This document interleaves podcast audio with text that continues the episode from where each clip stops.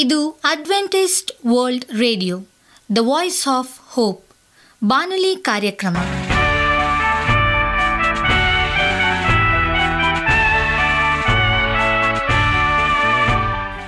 ನಮಸ್ಕಾರ ಪ್ರೀತಿಯ ಕೇಳುಗರೆ, ನಾನು ನಿಮ್ಮ ಆಕಾಂಕ್ಷ ಪಾಲ್. ನಮ್ಮ ನಿಲಯದ ಕನ್ನಡ ಕಾರ್ಯಕ್ರಮಕ್ಕೆ ತಮ್ಮೆಲ್ಲರಿಗೂ ಆತ್ಮೀಯ ಸುಸ್ವಾಗತ. ಮುಂದಿನ 30 ನಿಮಿಷಗಳಲ್ಲಿ ಸುಮಧುರ ಹಾಡುಗಳು ಹಾಗೂ ದೇವರ ವಾಕ್ಯವನ್ನು ಕೇಳೋಣ. ಈ ಕಾರ್ಯಕ್ರಮವು ನಿಮಗೆ ಸಂತೋಷ ತರಲೆಂದು ದೇವರಲ್ಲಿ ಪ್ರಾರ್ಥಿಸುತ್ತೇವೆ. ಈ ಕಾರ್ಯಕ್ರಮದ ಪ್ರಾರಂಭದಲ್ಲಿ ಸುಮಧುರ ಗೀತೆಯನ್ನು ಆಲಿಸೋಣ.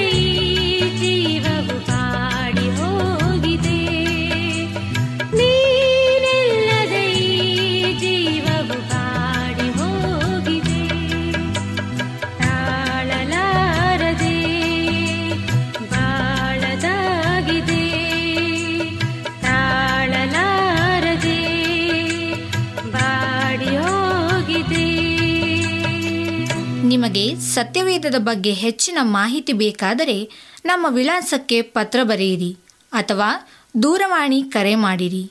ನಮ್ಮ ದೂರವಾಣಿಯ ಸಂಖ್ಯೆ 9060684773 ಹಾಗೂ 8390605299.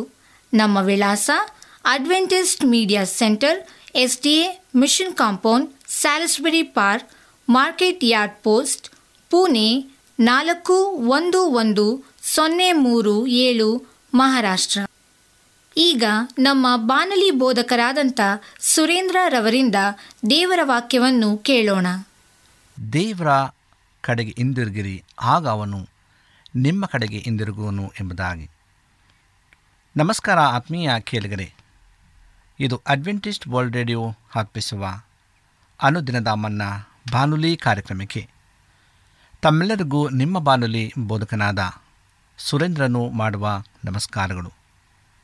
ಈ ಬಾನುಲಿ ಕಾರ್ಯಕ್ರಮವು ತಮ್ಮೆಲ್ಲರಿಗೂ ಸಂತಸ ತಂದಿದೆ ಎಂಬುದಾಗಿ ನಾವು ನಂಬುತ್ತೇವೆ ಮತ್ತು ನಿಮಗಾಗಿ ನಿತ್ಯವೂ ಪ್ರಾರ್ಥಿಸುತ್ತೇವೆ. ನಿಮ್ಮ ಅನಿಸಿಕೆ ಹಾಗೂ ಸಲಹೆ, ಪ್ರಾರ್ಥನಾ ವಿಜ್ಞಾಪನೆಗಳು ಇರುವುದಾದರೆ ನೀವು ನಮಗೆ ಪತ್ರಗಳ ಮೂಲಕವಾಗಿ ಅಥವಾ ದೂರವಾಣಿ ಮೂಲಕವಾಗಿ ಸಂಧಿಸಬಹುದು. ನಮ್ಮ ದೂರವಾಣಿ ಸಂಖ್ಯೆಯು 9060684773. ನಮ್ಮ ಇಮೇಲ್ ಅಡ್ರೆಸ್ surendra.john456@gmail.com. ಈ ರೇಡಿಯೋ ಕಾರ್ಯಕ್ರಮವನ್ನು ನಿಮ್ಮ ಮೊಬೈಲ್ನಲ್ಲಿ ಸಹ ಕೇಳಬಹುದು. ನಿಮ್ಮಲ್ಲಿ ಐಫೋನ್ ಮತ್ತು ಆಂಡ್ರಾಯ್ಡ್ ಮೊಬೈಲ್ ಇರುವುದಾದರೆ ಪ್ಲೇಸ್ಟೋರ್ಗೆ ಹೋಗಿ AWR 360 ಎಂಬ ಆ್ಯಪನ್ನು ಡೌನ್ಲೋಡ್ ಮಾಡಿಕೊಂಡು ನಮ್ಮ ಈ ಕನ್ನಡ ಕಾರ್ಯಕ್ರಮವನ್ನು ಕೇಳಬಹುದು. ಆತ್ಮೀಯ ಕೇಳಿಗರೆ, ಈ ಕಾರ್ಯಕ್ರಮದ ಮೂಲಕ ನೀವು ದೇವರ ಆಶೀರ್ವಾದ ಮತ್ತು ಅದ್ಭುತಗಳನ್ನು ಹೊಂದುವುದಾದರೆ ನಿಮ್ಮ ಸಾಕ್ಷಿಯ ಜೀವಿತವನ್ನು ನಮ್ಮ ಕೂಡ ಹಂಚಿಕೊಳ್ಳುವಾಗೆ ತಮ್ಮಲ್ಲಿ ಕೇಳಿಕೊಡುತ್ತೇವೆ. ಈ ದಿನ ಸತ್ಯವೇದ ಭಾಗದಿಂದ ಆರಿಸಿಕೊಂಡಂಥ ಶಿರನಾಮೆಯು ದೇವರ ಕಡೆಗೆ ಹಿಂದಿರುಗಿರಿ, ಆಗ ಆತನು ನಿಮ್ಮ ಕಡೆಗೆ ಹಿಂದಿರುಗುವನು ಎಂಬುದಾಗಿ. ಜಕರ್ಯನು ಆಶೀರ್ವದಿಸಲ್ಪಟ್ಟ ಸೇವೆಯನ್ನು ಹೊಂದಿದನು, ಅಂದರೆ ನಿರುತ್ಸಾಹಗೊಂಡಂಥ ಜನರನ್ನು ಪ್ರೋತ್ಸಾಹಪಡಿಸುತ್ತಿದ್ದನು. ಯೆಹೂದರು ತಮ್ಮ ತಂದೆ ತಾಯಿಗಳು ಹಾಳಾಗಿದ್ದಂತಹ ಸ್ಥಳವಾದ ಬಾಬೆಲಿಯನ್ನಿಂದ ಆಗ ತಾನೇ ಬಂಧಂತರಾಗಿದ್ದರು ಮತ್ತು ಅವರು ಬಡವರಾಗಿದ್ದರು, ಭಯಪಡುವರಾಗಿದ್ದರು ಮತ್ತು ನಿರಾತ್ಸಾಹಗೊಂಡಿದ್ದರು. ಅವರು ಮನುಷ್ಯರಿಂದ ತುಂಬ ಒಡೆತಕ್ಕೆ ಒಳಗಾಗಿದ್ದರು. ಅವರು 2000 ವರ್ಷಗಳಿಗಿಂತ ಮುಂಚಿನ ತಮ್ಮ ತಂದೆಗಳ ರೀತಿ ಸುಸಂಸ್ಕೃತರಾಗಿರಲಿಲ್ಲ, ಸಂಸ್ಕಾರದಿಂದ ಕುಡಿದವರಾಗಿರಲಿಲ್ಲ ಅಥವಾ ಐಶ್ವರ್ಯವಂತರಾಗಿರಲಿಲ್ಲ. ಜಕರ್ಯ 2ನೇ ಅಧ್ಯಾಯ 5ನೇ ವಚನವನ್ನು ಓದುವಾಗ ದೇವರು ಅವರಿಗೆ ಈ ರೀತಿಯಾಗಿ ಹೇಳಿದನು, ನಾನು ಅದರ ಸುತ್ತಲೂ ಬೆಂಕಿಯ ಗೋಡೆಯಾಗಿರುವನು ಎಂಬುದಾಗಿ. ಸಭೆಯು ಲೋಕದ ಮತ್ತು ಧಾರ್ಮಿಕ ಗುಂಪಿಗೆ ಸೇರದ ಯಾವ ಗೋಡೆಯನ್ನು ಹೊಂದಿರಲಿಲ್ಲ. ಸಿದ್ಧಾಂತಗಳ ಹೇಳಿಕೆಯನ್ನು ಆಡುವುದರಿಂದ ನೀವು ಒಳಗೆ ಬರಲು ಆಗುವುದಿಲ್ಲ. ಒಬ್ಬನು ನಿಜವಾದ ಸಭೆಯ ಭಾಗವಾಗಬೇಕಾದರೆ ಪ್ರತಿಯೊಬ್ಬರು ಬೆಂಕಿಯ ಗೋಡೆಯ ಮೂಲಕವೇ ಹಾದು ಹೋಗಬೇಕಿತ್ತು. ಆ ಬೆಂಕಿಯು ಒಬ್ಬ ಮನುಷ್ಯನಲ್ಲಿನ ಲೋಕದ ಎಲ್ಲ ಮಹತ್ವಾಕಾಂಕ್ಷೆಗಳನ್ನು ಸುಡುತ್ತದೆ ಮತ್ತು ತನಗಾಗಿ ಜೀವಿಸುವಂಥ ಬಯಕೆಯನ್ನು ಸಹ ಸುಡುತ್ತದೆ. ನಂತರ ಮಾತ್ರವೇ ಒಬ್ಬನು ಕ್ರಿಸ್ತನ ದೇಹದ ಭಾಗವಾಗಿರಲು ಸಾಧ್ಯ. ಬೆಂಕಿಯ ಗೋಡೆಯಿಂದ ಸುತ್ತುವರೆದಂಥ ಪಟ್ಟಣದ ಚಿತ್ರಣವನ್ನು ನೋಡುವುದಾದರೆ ನೀವು ಆ ಪಟ್ಟಣಕ್ಕೆ ಹೇಗೆ ಪ್ರವೇಶ ಮಾಡುತ್ತೀರಿ? ಆ ಬೆಂಕಿಯ ಗೋಡೆಯ ಮೂಲಕ ಹಾದು ಹೋಗುವುದರಿಂದ ಮಾತ್ರ ನೀವು ಆ ಪಟ್ಟಣವನ್ನು ಪ್ರವೇಶಿಸಬಹುದು. ನೀವು ಆ ಬೆಂಕಿಯ ಗೋಡೆಯ ಮೂಲಕ ಹಾದು ಹೋಗುವುದರಿಂದ ಎಲ್ಲವೂ ಸುಡಲ್ಪಡುತ್ತದೆ. ಅದು ದೇವರಿಂದಲೇ ಸುಟ್ಟು ಹಾಕಲ್ಪಡುತ್ತದೆ. ಬೆಂಕಿಯ ಮೂಲಕ ಹೋಗುವಂಥದ್ದು ಮಾತ್ರ ಸುಡಲ್ಪಡುತ್ತದೆ, ಹೋಗದೆ ಇರುವಂಥದ್ದು ಸುಡಲ್ಪಡುವುದಿಲ್ಲ. ನಮ್ಮ ದೇವರು ದಹಿಸುವ ಅಗ್ನಿಯಾಗಿದ್ದಾನೆ ಎಂಬುದಾಗಿ ಇಬ್ರಿಯ 12 29 ನಮಗೆ ಹೇಳ್ತದೆ, ನಮ್ಮಲ್ಲಿ ಯಾರು ಸದಾ ಉರಿಯುವ ಜ್ವಾಲೆಯೊಡನೆ ತಂಗಿಯಾರು ಎಂಬುದಾಗಿ Isaiah 50 ಅಧ್ಯಾಯವನ್ನು ನಾವು ನೋಡುವಾಗ ಅದರಲ್ಲಿ 33ನೇ ಅಧ್ಯಾಯ 14ನೇ ವಚನದಲ್ಲಿ ನಮಗೆ ಸ್ಪಷ್ಟವಾಗಿ ಹೇಳ್ತದೆ, ಸದಾ ಉರಿಯುವ ಜ್ವಾಲೆಗಳೊಡನೆ ತಂಗಿಯಾರು ಎಂಬುದಾಗಿ. ನಾನು ಈ ಬೆಂಕಿಯ ಗೋಡೆಯೊಳಗೆ ಸೇರಿದ ಪೂರ್ಣ ಹೃದಯವುಳ್ಳ ದೇವರ ಜನರ ಜೊತೆ ಮತ್ತು ಪ್ರಸಂಗಿಗಳು ಹಲವಾರು ವರ್ಷಗಳಿಂದ ಆ ಅಗ್ನಿಗೆ ನೀರನ್ನು ಹಾಕುವ ಮೂಲಕ ಅದನ್ನು ಹಾರಿಸಿದ್ದಾರೆ. ಹೀಗಾಗಿ ಇನ್ನೂ ಸಹ ಲೋಕದ ಆಲೋಚನೆಗಳನ್ನು, ಅವರ ಲೋಕದ ಮಹತ್ವಾಕಾಂಕ್ಷೆಗಳನ್ನು ಮತ್ತು ಲೋಕದ ಮೇಲಿನ ಪ್ರೀತಿಯನ್ನು ಹೊಂದಿ ಇತ್ತೀಚೆಗೆ ಯಾರು ಬೇಕಾದರೂ ಸಭೆಗೆ ಹೋಗಬಹುದು ಮತ್ತು ಆ ಸಭೆಗೆ ಸೇರಬಹುದು. ದೇವರು ಇಂತಹ ಸಭೆಯಲ್ಲಿ ಇರುವುದಿಲ್ಲ ಎಂಬುದಾಗಿ ನೀವು ನಿಶ್ಚಯಪಡಿಸಿಕೊಳ್ಳಬೇಕು. ಯಾಕೆಂದರೆ ಆತನು ಎಲ್ಲಿಯೇ ನೆಲೆಸಿದರೂ ಆ ಸಭೆಯ ಸುತ್ತ ಬೆಂಕಿಯ ಗೋಡೆಯಾಗಿರುತ್ತಾನೆ. ಮತ್ತು ನಂತರ ಹೀಗೆ ಆತನು ಹೇಳುತ್ತಾ ಹೋಗುತ್ತಾನೆ, ಅದರ ಮಧ್ಯದಲ್ಲಿ ಮಹಿಮೆಯಾಗಿಯೂ ಇರುವನೆಂದು Zechariah 2:5 ಹೇಳ್ತಾನೆ. ನಿಮ್ಮ ಸಭೆಯಲ್ಲಿ ದೇವರ ಮಹಿಮೆ ಇರಬೇಕು ಎಂಬುದಾಗಿ ನೀವು ಇಚ್ಛಿಸುವುದಾದರೆ ನಿಮ್ಮ ಸಭೆಯ ಸುತ್ತಲೂ ದೇವರು ಬೆಂಕಿಯ ಗೋಡೆಯಾಗಿರಲು ಅನುಮತಿಸಬೇಕು. ಈ ಎರಡೂ ಒಟ್ಟಾಗಿ ಹೋಗುತ್ತವೆ. ದೇವರ ಗುಣಮಟ್ಟವು ತುಂಬ ಉನ್ನತವು ಎಂದು ಹೇಳಿ ಆ ಬೆಂಕಿಯ ಮೇಲೆ ನೀರನ್ನು ಹಾಕುವುದಾದರೆ ದೇವರ ಮಹಿಮೆಯು ನಿಮ್ಮ ಸಭೆಯಲ್ಲಿ ಇರುವುದಿಲ್ಲ. ಸಭೆಯ ಸುತ್ತ ಬೆಂಕಿಯ ಗೋಡೆ ಇಲ್ಲವಾದಾಗ ಮಹಿಮೆ ಸಹ ಹೊರಟು ಹೋಗುತ್ತದೆ. ಸಿದ್ಧಾಂತ ತುಂಬ ಮುಖ್ಯ, ಆದರೆ ಯಾವುದೇ ಸಿದ್ಧಾಂತವು ಬೆಂಕಿಯ ಗೋಡೆಯಾಗಿರಲು ಸಾಧ್ಯವಿಲ್ಲ. ದೇವರೇ ಬೆಂಕಿಯ ಗೋಡೆಯಾಗಿರಬೇಕು. ಸಭೆಯೆಲ್ಲ ತುಂಬ ಮುಖ್ಯವಾದ ಸಂಗತಿಯು ಸರಿಯಾದ ಸಿದ್ಧಾಂತವಲ್ಲ, ಆದರೆ ದೇವರ ಮಹಿಮೆಯಾಗಿದೆ. ದೇವರ ಮಹಿಮೆ ಇರುವುದಾದರೆ ಸರಿಯಾದ ಸಿದ್ಧಾಂತವು ಮಹಿಮೆಯನ್ನು ಹಿಂಬಾಲಿಸುತ್ತದೆ. ದೇವರ ಮಹಿಮೆ ಅಲ್ಲಿರದಿದ್ದರೆ ನೀತಿಯುಳ್ಳ ಸಿದ್ಧಾಂತವು ಪ್ರಯೋಜನಕ್ಕೆ ಬಾರದಾಗಿರುತ್ತದೆ. ಬಾಬಿಲೋನಿಂದ ಹೊರಬನ್ನಿರಿ, ಯೆರೂಸಲೇಮಿಗೆ ಓಡಿ ಹೋಗಿರಿ ಎಂಬುದಾಗಿ Zechariah 2:6 ಇರ್ತದೆ. ಇದು ಎಂತಹ ವಾಕ್ಯ! ಇಂದು ಸಹ ಈ ವಾಕ್ಯವನ್ನು ದೇವ ಜನರಿಗೆ ಸಾರಬೇಕಾಗಿದೆ. ಪ್ರತಿಯೊಬ್ಬ ವಿಶ್ವಾಸಿಯು ಬಾಬಿಲೋನ್ನಿಂದ ಹೊರಬರುವುದನ್ನು ಆಯ್ಕೆ ಮಾಡಿಕೊಳ್ಳಬೇಕು. ದೇವರು ಯಾರ ಕೊಳಪಟ್ಟಿಯನ್ನು ಹಿಡಿದು ಹೊರಗೆ ತರುವುದಿಲ್ಲ. ಒಂದು ಜವಾಬ್ದಾರಿ ಏನೆಂದರೆ ಹೊರಬರುವುದು ವೈಯಕ್ತಿಕ ವಿಚಾರವಾಗಿದೆ. ನೀವು ಆ ನಿರ್ಧಾರವನ್ನು ತೆಗೆದುಕೊಳ್ಳಬೇಕು. ನಿಮಗೆ ವೈಯಕ್ತಿಕವಾಗಿ ಮಾತನಾಡುತ್ತೇನೆ, ದೇವರಿಗೆ ಸನ್ಮಾನಿಸದೇ ಇರುವಂತಹ ಹಾಗೂ ಆತನ ವಾಕ್ಯವನ್ನು ಸನ್ಮಾನಿಸದೇ ಇರುವಂಥ ಯಾವುದೇ ಧಾರ್ಮಿಕ ಪದ್ಧತಿಗೆ ಭಾಗವಾಗಲು ನನಗೆ ಇಚ್ಛೆಯಿಲ್ಲ. ನಾವು ಆ ಬೆಂಕಿಯ ಗೋಡೆಯೊಳಗೆ ಸೇರಿದಂಥ ಪೂರ್ಣ ಹೃದಯವುಳ್ಳ ದೇವ ಜನರ ಜೊತೆ, ಯಾರ ಮಧ್ಯದಲ್ಲಿ ದೇವರ ಮಹಿಮೆ ಇರುತ್ತದೋ ಅಂಥವರ ಜೊತೆ ಸೇರಲು ಇಷ್ಟಪಡುತ್ತೇವೆ. ನೀವು ಸಭೆಯನ್ನು ಕಟ್ಟಲು ಬಯಸುತ್ತಿದ್ದರೆ ಈ ರೀತಿಯ ಸಭೆಯನ್ನು ಕಟ್ಟಿ. ಬೇರೆ ಯಾವುದೇ ರೀತಿಯ ಸಭೆಯ ಪ್ರಯೋಜನಕ್ಕೆ ಬಾರದು. ನೀವು ಈ ರೀತಿಯ ಸಭೆಯನ್ನು ಕಟ್ಟಲು ಬೆಲೆಯನ್ನು ತೆತ್ತಬೇಕು. ನೀವು ಎಲ್ಲೋ ನೋಡಿದ ಮಾದರಿಯನ್ನು ಅನುಕರಣೆ ಮಾಡಿ ಪ್ರಯತ್ನಿಸಿ ಸಭೆಯನ್ನು ಕಟ್ಟಲು ಆಗುವುದಿಲ್ಲ. ದೇವರಿಗೆ ಮೆಚ್ಚುಗೆ ಆಗುವಂಥ ರೀತಿಯಲ್ಲಿ ಸಭೆಯನ್ನು ಕಟ್ಟುವುದಕ್ಕಿಂತ ಮುಂಚೆ ದೇವರು ಎಲ್ಲವನ್ನ ಸುಡಬೇಕು. ಅದು ಮೊದಲು ನಿಮ್ಮ ಜೀವಿತದಲ್ಲಿ ಸುಡಲ್ಪಡಬೇಕು. ನಿಮ್ಮಲ್ಲಿರುವ ಲೋಕದ ಪ್ರತಿ ಮಹತ್ವಾಕಾಂಕ್ಷೆಗಳು ಸುಡಲ್ಪಟ್ಟಿವೆಯಾ ಎಂದು ನಿಶ್ಚಯಿಸಿಕೊಳ್ಳಿರಿ. ದೇವರು ಪ್ರೀತಿಸದೇ ಇರುವಂಥ ಯಾವುದನ್ನು ಸಹ ನೀವು ಆಗಲಾರದು ಎಂದು ನಿಶ್ಚಯಿಸಿಪಡಿಸಿಕೊಳ್ಳಿರಿ. ಮತ್ತು ದೇವರು ದ್ವೇಷಿಸುವಂಥ ಪ್ರತಿಯೊಂದನ್ನು ಸಹ ನೀವು ದ್ವೇಷಿಸುತ್ತಿದ್ದೀರಾ ಎಂದು ನಿಶ್ಚಯಪಡಿಸಿಕೊಳ್ಳಿ. ನಂತರ ನೀವು ದೇವರು ತನ್ನ ಸಭೆಯನ್ನು ಕಟ್ಟಲು ಉಪಯೋಗಿಸುವಂಥ ದೇವರ ಪುರುಷ ಮತ್ತು ಸ್ತ್ರೀ ಆಗುವುದೇ ಪ್ರೇರೆ.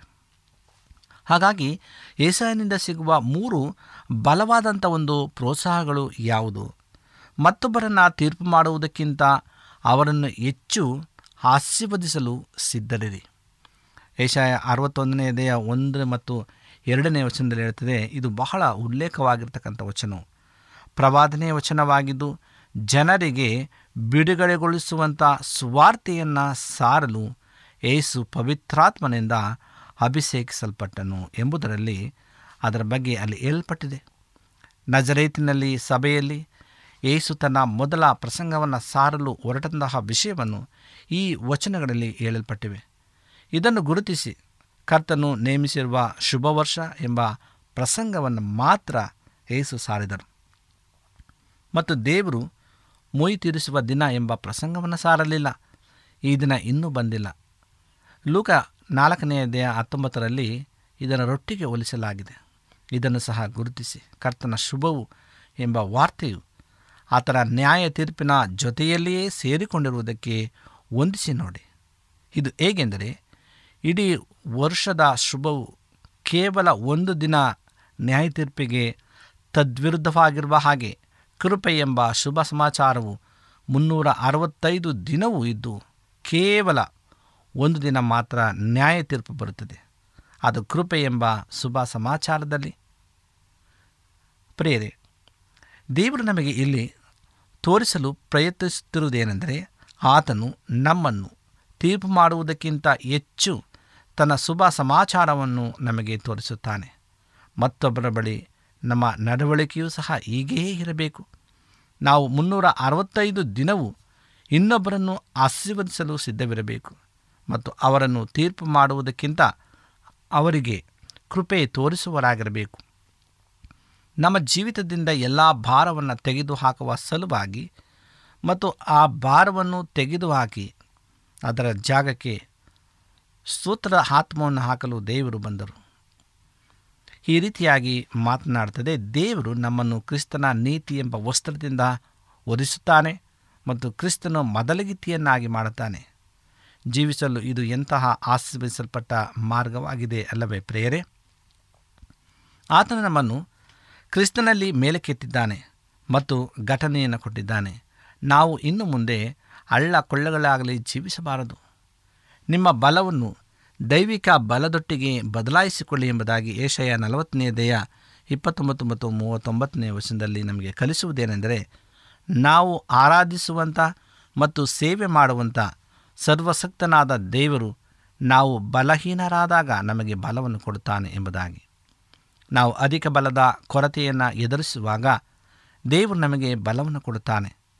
ನಾವು ದೇವರಿಗೆ ಸೇವೆ ಮಾಡಲು ಸಹಾಯಕವಾಗುವಂತೆ ಆರೋಗ್ಯ ಮತ್ತು ಬಲವನ್ನು ಆತನೇ ನಮಗೆ ಕೊಡುತ್ತಾನೆ. ಯೌವನಸ್ಥರು ಚಿಂತಾಕ್ರಾಂತರಾಗಿ ದಣಿದು ಬಳಲಿದವರಾಗಿದ್ದಾರೆ ಮತ್ತು ಗಟ್ಟಿಮುಟ್ಟಾದ ಯೌವನಸ್ಥ ಹುಡುಗನು ಸಹ ಕರ್ತನಿಗೆ ಸೇವೆ ಮಾಡುವುದಕ್ಕೆ ಪ್ರಯತ್ನಿಸುವುದರಲ್ಲಿ ಆಯಾಸಪಡುತ್ತಾನೆ. ಆದರೆ ಯಾರು ಕರ್ತನಲ್ಲಿ ಕಾದು ಕುಳಿತು ನಿಂತಿರುತ್ತಾರೋ ಅವರ ಮನಸ್ಸು ಏನೇ ಆಗಿದ್ದರೂ ಪರವಾಗಿಲ್ಲ. ಅವರು ಹೊಸ ಬಲವನ್ನು ಸಂಪಾದಿಸಿಕೊಳ್ಳುತ್ತಾರೆ. ಎಂತಹ ಅದ್ಭುತ ವಾಗ್ದಾನವಿದು! ಮತ್ತು ಯೌವನಸ್ಥನು ಖುಷಿಯುವಂಥ ಸಂದರ್ಭದಲ್ಲಿ ಮುಪ್ಪಿನವರು ಯೆಹೋವನನ್ನು ನಿರೀಕ್ಷಿಸಿಕೊಳ್ಳುವಾಗ ಹೊಸ ಬಲವನ್ನು ಹೊಂದುವರು. ಹದ್ದುಗಳಂತೆ ರೆಕ್ಕೆಗಳನ್ನು ಬಾಚಿಕೊಂಡು ಏರುವರು. ಓಡಿ ದಣಿಯರು, ನಡೆದು ಬಳಲರು. ನಾವು ಪ್ರತಿಯೊಬ್ಬರಿಗೂ ಪ್ರೋತ್ಸಾಹಿಸುವುದೇನೆಂದರೆ, ನಿಮ್ಮ ಎಲ್ಲ ಅಗತ್ಯತೆಗಳಿಗಾಗಿ ಸರಳ ಭರವಸೆಯನ್ನು ಕರ್ತನನ್ನು ನಿರೀಕ್ಷಿಸಿಕೊಂಡು ಕಾದುಕೊಂಡಿರುವುದನ್ನು ಕಲಿತುಕೊಳ್ಳಿ. ಈ ವಾಕ್ಯ ಹೇಳುವ ಪ್ರಕಾರ ಆಗ ನೀವು ಹೊಸ ಬಲವನ್ನು ಪಡೆದುಕೊಳ್ಳುತ್ತೀರಿ. ಅಥವಾ ಮತ್ತೊಂದು ಅನುವಾದ ಈ ರೀತಿಯಾಗಿರುತ್ತದೆ, ಕರ್ತನಲ್ಲಿ ಯಾರು ನಿರೀಕ್ಷಿಸಿಕೊಂಡಿರುತ್ತಾರೋ ಕಾದುಕೊಂಡಿರುತ್ತಾರೋ ಅವರು ತಮ್ಮ ಬಲವನ್ನು ವಿನಿಮಯ ಮಾಡಿಕೊಳ್ಳುತ್ತಾರೆ. ಇದರ ಅರ್ಥ ಏನೆಂದರೆ, ನಾವು ನಮ್ಮ ಮನುಷ್ಯ ಬಲವನ್ನು ಕರ್ತನಿಗೆ ಕೊಡುತ್ತೀವಿ ಮತ್ತು ಆತನು ವಿನಿಮಯದ ಮೂಲಕ ತನ್ನ ದೈವಿಕ ಬಲವನ್ನು ನಮಗೆ ಕೊಡುತ್ತಾನೆ. ನಾವು ಹೊಂದಿರುವಂಥದ್ದೆಲ್ಲವನ್ನು ಕರ್ತನೊಟ್ಟಿಗೆ ವಿನಿಮಯ ಮಾಡಿಕೊಳ್ಳುವುದು ಅದ್ಭುತವಾಗಿದೆ. ಯೇಸು ತನ್ನ ತಂದೆಗೆ ಹೀಗೆ ಹೇಳಿದರು, ತಂದೆಯೇ ನನ್ನದೆಲ್ಲ ನಿನ್ನದೇ, ನಿನ್ನದೆಲ್ಲ ನನ್ನದೇ ಎಂಬುದಾಗಿ ಯೋಹಾನ 17:10-11. ಕರ್ತನ ಸೇವೆಯಲ್ಲಿ ಕರ್ತನ ಬಲದ ಅಗತ್ಯತೆಗೆ ನಿಮಗಿದೆ. ಕೊನೆಯವರೆಗೂ ಆ ಬಲವನ್ನು ನೀವು ನೋಡಬೇಕು. ಯಾರೆಲ್ಲ ಕರ್ತನಿಗೆ ಸೇವೆ ಮಾಡುತ್ತೀರೋ ಅವರು ಪರಲೋಕದಿಂದ ಅತಿ ಮಾನುಷ ಬಲವನ್ನು ಹೊಂದುವಂತೆ ಕರ್ತನಲ್ಲಿ ಭರವಸೆ ಇಡಬೇಕು.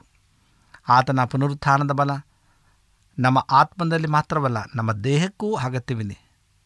ಆಗ ನಮ್ಮ ಮುಪ್ಪಿನಲ್ಲೂ ಸಹ ಆತನಿಗಾಗಿ ನಾವು ಫಲವನ್ನು ಬಿಡುವರಾಗಿರ್ತೇವೆ. ಪ್ರಿಯರೇ, ಕೀರ್ತನೆಗಳು 42:14 ಹೇಳ್ತದೆ, ಕರ್ತನ ಪ್ರಭಾವವು ನಿಮ್ಮಲ್ಲಿ ಪ್ರಕಟವಾಗಲಿ ಎಂಬುದಾಗಿ. ಯೆಶಾಯ 40:3 ನಮಗೆ ಹೇಳ್ತದೆ, ಬೇಡಿಕೆಗಳನ್ನು ಇಡಲು ಇಚ್ಛಿಸ್ತೇವೆ, ಮೊದಲನೇದಾಗಿ ಎಲ್ಲ ಹಳ್ಳಕೊಳ್ಳಗಳು ಮುಚ್ಚಲ್ಪಡಬೇಕು ಎಂಬುದಾಗಿ 4ನೇ ವಚನ ಹೇಳ್ತದೆ. ಹೊಸ ಹೊಂಡಕ್ಕೆ ಕೆಳಗೆ ನಿರುತ್ಸಾಹ ಮತ್ತು ಖಿನ್ನತೆಗೆ ಸ್ಥಳವಿಲ್ಲ. ನಾವು ಯಾವತ್ತೂ ನಾನು ಕೆಲಸಕ್ಕೆ ಬಾರದವನು, ಉಪಯೋಗಕ್ಕೆ ಬಾರದವನು ಎಂದು ಹೇಳಬಾರದು. ದೇವರು ಪ್ರೋತ್ಸಾಹಪಡಿಸುವಂಥ ದೇವರಾಗಿದ್ದಾನೆ. ಆತನು ನಮ್ಮನ್ನು ಕ್ರಿಸ್ತನಲ್ಲಿ ಮೇಲಕ್ಕೆ ಎತ್ತಿದ್ದಾನೆ ಮತ್ತು ಘನತೆಯನ್ನು ಕೊಟ್ಟಿದ್ದಾನೆ. ನಾವು ಇನ್ನು ಮುಂದೆ ಹಳ್ಳ ಕೊಳ್ಳಗಳಲ್ಲಿ ಜೀವಿಸಬಾರದು. ನಾವು ರಾಜನ ಮಕ್ಕಳು ಮತ್ತು ಆತನು ನಮ್ಮ ತಲೆಯನ್ನು ಎತ್ತಿದ್ದಾನೆ. ಎರಡನೇದಾಗಿ ಎಲ್ಲ ಬೆಟ್ಟ ಗುಡ್ಡಗಳು ತಗ್ಗಿಸಲ್ಪಡಬೇಕೆಂಬುದಾಗಿ, ಅಂದರೆ ನಮ್ಮಲ್ಲಿರುವ ಎಲ್ಲ ರೀತಿಯ ಗರ್ವವು ತಗ್ಗಿಸಲ್ಪಡಬೇಕು. ಮೂರನೇದಾಗಿ ಕೊರಕಲ ನೆಲವು ಸಮವಾಗಬೇಕು. ನಮ್ಮ ಜೀವಿತದಲ್ಲಿ ಅನೇಕ ಒರಡುತನ, ಅಸಭ್ಯತನ, ಕೊರಕಲುಗಳಿರುತ್ತವೆ. ಇವೆಲ್ಲವನ್ನು ಮೃದುವಾಗಬೇಕು ಮತ್ತು ಸಮನಾಗಬೇಕು. ಹಾಗೂ ನಾವು ಕೃಪೆಯುಳ್ಳವರು, ಸಾತ್ವಿಕರು ಆಗಬೇಕು. 4ನೇದಾಗಿ ಡೊಂಕಾಗಿರುವಂಥದ್ದು ನೇರವಾಗಿರಬೇಕು. ಲೂಕ 3:5 ಉಲ್ಲೇಖಿಸಲ್ಪಟ್ಟಿದೆ. ನಮ್ಮ ಜೀವಿತದಲ್ಲಿ ಡೊಂಕಾದ ಕ್ಷೇತ್ರಗಳಿವೆ. ಅದು ಯಾವ ರೀತಿ ಎಂದರೆ ಹಣದ ವಿಷಯಗಳಲ್ಲಾಗಲಿ ಅನೀತಿ ಉಳ್ಳವರಾಗಿರುವುದಾಗಿದೆ. ಅವೆಲ್ಲವೂ ಅದು ಶುದ್ಧವಾಗಬೇಕು. ನಿಜವಾದ ಮಾನಸಾಂತರವು ಇದರಲ್ಲಿ ಒಳಗೊಂಡಿರುತ್ತದೆ. ಎಲ್ಲ ಹಳ್ಳ ಕೊಳ್ಳಗಳು ಮುಚ್ಚಲ್ಪಡಬೇಕು, ಎಲ್ಲ ಬೆಟ್ಟ ಗುಡ್ಡಗಳು ತಗ್ಗಿಸಲ್ಪಡಬೇಕು, ಕೊರಕಲ ನೆಲವು ಸಮವಾಗಬೇಕು ಮತ್ತು ಡೊಂಕಾದ ಮಾರ್ಗವು ನೀಟಾಗಬೇಕು. ನಂತರ ಕರ್ತನ ಪ್ರಭಾವವು ನಮ್ಮ ಶರೀರದಲ್ಲಿ ಪ್ರಕಟವಾಗುತ್ತದೆ. ಆಗ ನಮ್ಮ ಶರೀರದಲ್ಲಿ ಬೇರೆಯವರು ಕ್ರಿಸ್ತನ ಪ್ರಭಾವವನ್ನು ನೋಡ್ತಾರೆ. ಆತ್ಮೀಯ ದೇವ ಜನರೇ, ಇಂದು ನಮ್ಮನ್ನು ನಾವು ತಗ್ಗಿಸಿಕೊಳ್ಳೋಣ. ಆತ್ಮೀಕ ರೀತಿಯಲ್ಲಿ ನಮ್ಮನ್ನು ನಾವು ತಗ್ಗಿಸಿಕೊಂಡು ನಾವು ನಡೆಯುವುದಾದರೆ ದೇವರ ಆಶೀರ್ವಾದದಿಂದ ಸದಾ ನಮ್ಮಲ್ಲಿ ಆ ಬೆಳಕು ತುಂಬಿಸಲ್ಪಡ್ತಕ್ಕಂಥದ್ದಾಗಿದೆ ಮತ್ತು ನಾವೆಲ್ಲರೂ ಸಹ ಆಶೀರ್ವಾದವನ್ನು ಹೊಂದಲಿಕ್ಕೆ ಶಕ್ತರಾಗಿದ್ದಾನೆ. ಆದ್ದರಿಂದ ಈ ದಿನ ನಾವು ದೇವರ ವಾಕ್ಯವನ್ನು ತಿಳಿಕೊಳ್ಳುವಾಗೆ ದೇವರ ಕಡೆಗೆ ತಿರುಗಿಕೊಳ್ಳಿರಿ, ಆತನು ನಿಮ್ಮ ಕಡೆಗೆ ತಿರುಗಿಕೊಳ್ಳುವನು ಎಂಬುದಾಗಿ ನಮ್ಮನ್ನು ನಾವು ತಗ್ಗಿಸ್ಕೊಳ್ಳೋಣ, ಆತನ ಕಡೆ ತಿರುಗಿಕೊಳ್ಳೋಣ. ಯೇಸು ಕ್ರಿಸ್ತನ ಮರಣವು ಅತಿ ಶೀಘ್ರವಾಗಿದೆ ಎಂಬುದನ್ನು ನಾವು ಮರೆಯದೆ ನಮ್ಮನ್ನು ನಾವು ಶುದ್ಧಪಡಿಸಿಕೊಂಡು ಕರ್ತನ ಮರಣಕ್ಕಾಗಿ ನಾವು ಸಿದ್ಧರಾಗಿ ಶುದ್ಧರಾಗಿ ಜೀವಿಸುವ ದೇವರ ವಾಕ್ಯಗಳನ್ನು ಆಶೀರ್ವಾದ ಮಾಡಲಿ. ಈ ಸಮಯದಲ್ಲಿ ನಮ್ಮ ಕಣ್ಣುಗಳನ್ನು ಮುಚ್ಚಿ ಪ್ರಾರ್ಥನೆಯನ್ನು ಮಾಡಿಕೊಳ್ಳೋಣ. ಭೂಮಿ ಆಕಾಶಗಳ ಒಡೆಯನೇ, ಸರ್ವಸಕ್ತನೇ, ಪರಿಶುದ್ಧನಾದಂಥ ದೇವರೇ, ನಿನಗೆ ಸ್ತೋತ್ರ. ನಿನ್ನ ಅಪಾರವಾದಂಥ ಪ್ರೀತಿ ಕರುಣೆಗಳಿಗಾಗಿ ಸ್ತೋತ್ರ. ನೀನು ಕೊಟ್ಟಂಥ ಆಶೀರ್ವಾದಕ್ಕಾಗಿ ಸ್ತೋತ್ರ. ಕರ್ತನ, ಈ ಸಮಯದಲ್ಲಿ ಈ ವಾಕ್ಯಗಳನ್ನು ಕೇಳ್ತಕ್ಕಂಥ ಪ್ರತಿಯೊಬ್ಬ ನಿನ್ನ ಮಕ್ಕಳನ್ನು ಆಶೀರ್ವಾದ ಮಾಡು, ಬಲಪಡಿಸು. ಕರ್ತನೆ, ನಮ್ಮನ್ನು ನಿನ್ನ ಕಡೆಗೆ ಸೆಳೆ. ನಾವು ನಿನ್ನ ಕಡೆಗೆ ತಿರುಗಿಕೊಂಡು ನಿನ್ನ ಮಕ್ಕಳಾಗಿ ಜೀವಿಸುವಂತೆ ನಮ್ಮನ್ನು ಬಲಪಡಿಸು. ಯಾರ್ಯಾರ ಕಷ್ಟದಲ್ಲಿ, ನೋವಿನಲ್ಲಿ, ದುಃಖದಲ್ಲಿ, ಕಣ್ಣೀರಲ್ಲಿದ್ದಾರೋ ಅವರೆಲ್ಲರನ್ನ ಪರಾಮರಿಸಿ ನಿನ್ನ ಸಹಾಯದ ಹಸ್ತವನ್ನು ಅವರಿಗೆ ದಯಪಾಲಿಸಿಕೊಡು. ನಮ್ಮ ಪ್ರಾರ್ಥನೆ ಕೇಳೋದಕ್ಕಾಗಿ ಸ್ತೋತ್ರ. ಎಲ್ಲ ವಿಜ್ಞಾಪನೆಗಳನ್ನು ಯೇಸು ಕ್ರಿಸ್ತನ ನಾಮದಲ್ಲಿ ಬೇಡಿಕೊಳ್ಳುತ್ತೇವೆ ತಂದೆಯೇ, ಆಮೇಲೆ. ನಿಮಗೆ ಸತ್ಯವೇದದ ಬಗ್ಗೆ ಹೆಚ್ಚಿನ ಮಾಹಿತಿ ಬೇಕಾದರೆ ನಮ್ಮ ವಿಳಾಸಕ್ಕೆ ಪತ್ರ ಬರೆಯಿರಿ ಅಥವಾ ದೂರವಾಣಿ ಕರೆ ಮಾಡಿರಿ. ನಮ್ಮ ದೂರವಾಣಿಯ ಸಂಖ್ಯೆ 9060684773 ಹಾಗೂ 8390605299. ನಮ್ಮ ವಿಳಾಸ Adventist media centre, SDA mission compound, Salisbury park, market yard post, Pune 411037, Maharashtra. ಮತ್ತೆ ಮುಂದಿನ ಕಾರ್ಯಕ್ರಮದಲ್ಲಿ ಭೇಟಿಯಾಗುವ. ನಮಸ್ಕಾರಗಳು.